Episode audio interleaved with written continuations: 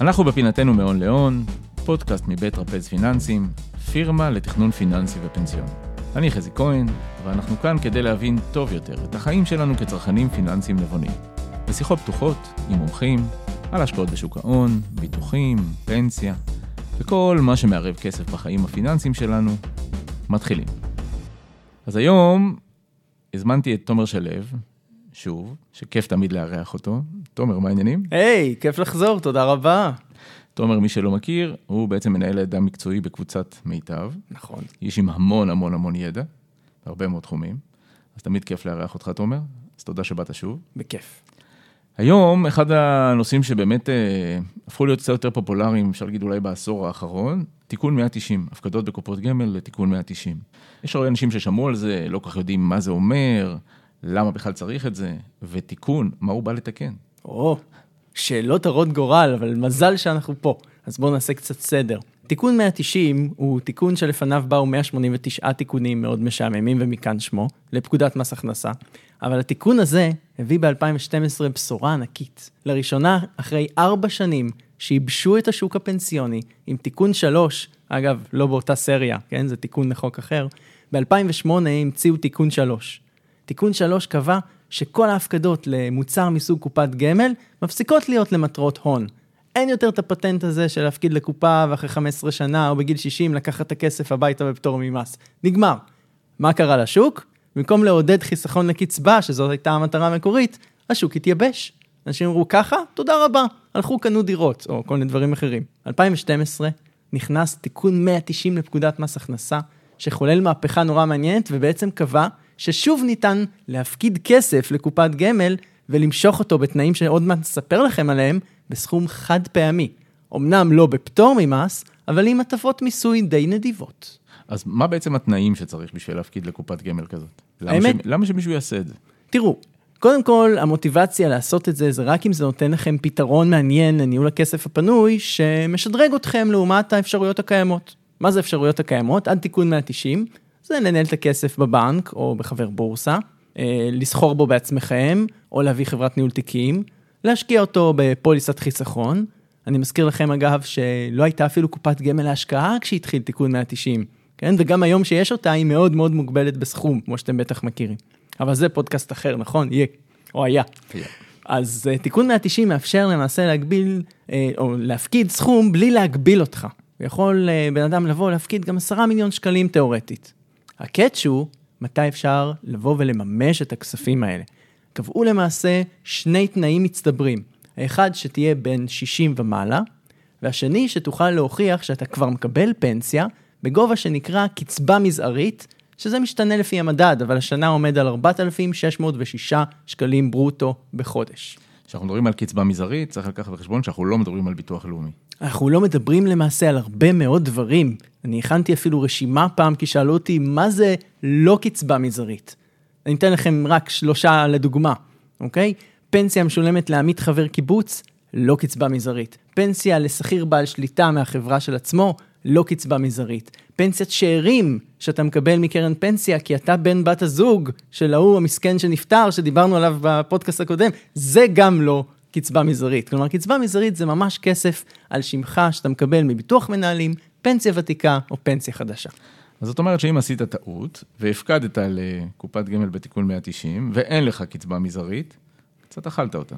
לא מדויק שאכלת אותה, כי בעצם את הכסף שיש לך בתיקון 190 תמיד תוכל עדיין או להוריש, או להפוך אותו לקצבה בפטור מלא ממס הכנסה, שזה אחת ההטבות שגלומות אגב בתוך ה-190, אבל זה כן ישנה לך קצת את התוכנית המקורית שאיתה הגעת למוצר, של לבוא ולממש את זה בסכום חד פעמי, בכפוף למס של 15% מהרווחים הנומינליים. אז אם כבר, כבר באמת רוצים לנצל את ההפקדה הזאת, כן. לתיקון 190 בקופת גמל, אז צריך באמת לבוא ולראות או להעריך, אולי אפילו גם עם איש מקצוע, שבאמת הקצבה המזערית בגיל אה, פרישה הולכת להיות במינימום הזה, כי גם המינימום הזה הוא קצת אה, משתנה, כמו שאמרת, הוא צמוד אה, למדד. נכון. צריך לקחת בחשבון במה להתחשב לטובת ההגדרה של מהי אותה קצבה מזערית. בדיוק, צריך לדעת לספור נכון, כן? כמו בכל דבר בחיים, אם אתה תסווג לא נכון את הקצבה המזערית, אתה תשלה את עצמך. קחו בחשבון, אגב, שמי שכבר פרש וכבר יש לו פנסיה, הוא אין לו דילמה, הוא יודע אם יש לו קצבה מזערית או לא.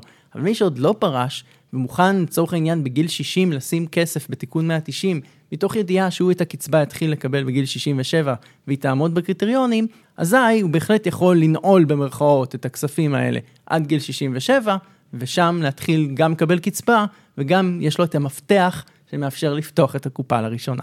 הפקדה לקופת גמל בתיקון 190 היא בעצם מחביאה איזושהי הטבת מס. תראה, מה זה מחביאה? זה כתוב לנו על הפליירים של מיטב בראש חוצות. אנחנו אפילו uh, מעודדים אנשים לבוא ולשקול הפקדה לתיקון 190, בנוסף לדברים אחרים שהם עושים כסף פנוי, כי יש לה משטר מס לא ריאלי, אלא נומינלי. שזה אומר למעשה שאתה משלם מס אמנם על כל הרווחים, מהשקל הראשון, אתה לא מקבל הגנה מפני אינפלציה, אבל שיעור המס הוא 15% לעומת 25%. מתי זה טוב? אז למשל, בעולם בלי אינפלציה, ברור לכם שעדיף לשלם 15% מהרווח הנומינלי, ולא 25% מהריאלי, כי אין רווח ריאלי ונומינלי, זה אותו דבר, כי אין אינפלציה. ככל שהאינפלציה גבוהה יותר, ככה ההטבה הזאת שגלומה בתיקון 190 הולכת ומצטמקת. אם האינפלציה תשתולל והתשואה לא תהיה מספיק חזקה בשביל לפצות על זה, כי יש פה גם עניין של מה התשואה ומה האינפלציה. אם התשואה מאוד מאוד גבוהה, לא נורא שהאינפלציה גבוהה, כי בסוף הרווח הנומינלי עדיין יהיה כזה ששווה למסות אותו ב-15%.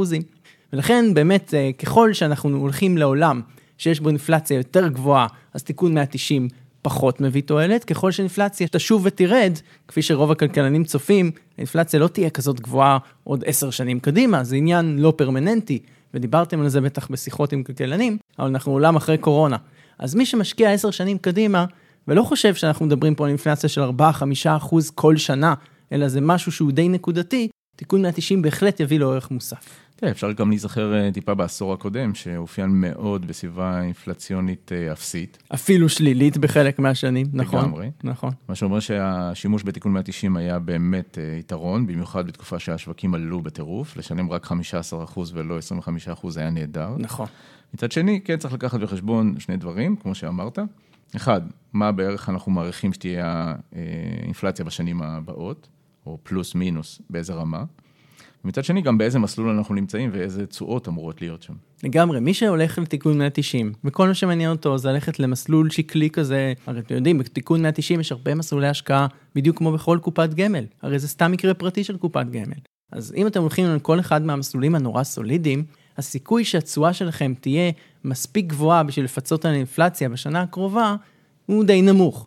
אבל בטווח ארוך יותר, אני מניח שזה יהיה פחות ופחות מאתגר, ומי שהולך למסלולים יותר אגרסיביים, כל מיני מסלולים מנייתיים, אז אני נותן לכם פה כלל אצבע שתדעו, מספיק שהתשואה שלכם השנתית היא בממוצע פעמיים וחצי האינפלציה הממוצעת, זהו, המשחק לטובתכם, 15% מנומינלי, לנצח ינצח את ה-25% ריאלי. אבל בשביל זה אתם באמת לא יכולים uh, להתפלא שזה לא קורה כשאתם במסלולים הסולידיים, זה קורה כשאתם במסלולים שיש בהם חשיפה מנייתית. מעולה. תומר, עוד דבר חשוב שאנחנו צריכים לדעת על תיקון 190? כן, אני רוצה להדגיש, כמו שאנחנו כותבים תמיד לכל לקוח שבא לקבל הצעה, תיקון 190 כולל בתוכו שתי שכבות של כסף. האחת קיבלה כינוי חיבה של הכסף התקוע של תיקון 190. מה זה הכסף התקוע, תשאלו? זה שכבה של כ-35,000 שקלים ראשונים, שכאשר אתה מפקיד את הכספים לתיקון 190, נניח הבאת מיליון שקלים הפקדה. אז ללא קשר לסכום ההפקדה, תמיד, באותה שנת מס, אלא אם כן משתנה שנה והתקרות קצת משתנות, 35,000 שקלים ראשונים מופקדים למטרות קצבה או הורשה פטורה ממס. כל מה שמעבר לזה הולך לעולם של קצבה מוכרת, זה נקרא. כלומר, כספים שישלמו אותם או כקצבה פטורה ממס, או במשיכתם בעצמך, אם אתה עכשיו בא ומושך, תקבל אותם ב-15% מס רק על רכיב הרווח הנומינלי. לכן חשוב מאוד להדגיש, תיקון 190 לא בא לתת מענה למי שרוצה להפקיד משהו כמו 100 אלף שקלים. כי שליש מהכסף פחות או יותר ננעל למטרות קצבה או הורשה. אבל הוא בהחלט פתרון אידיאלי למי שמפקיד כמה מאות אלפים של שקלים וצפונה. לכמה זמן הכסף ננעל, תומר?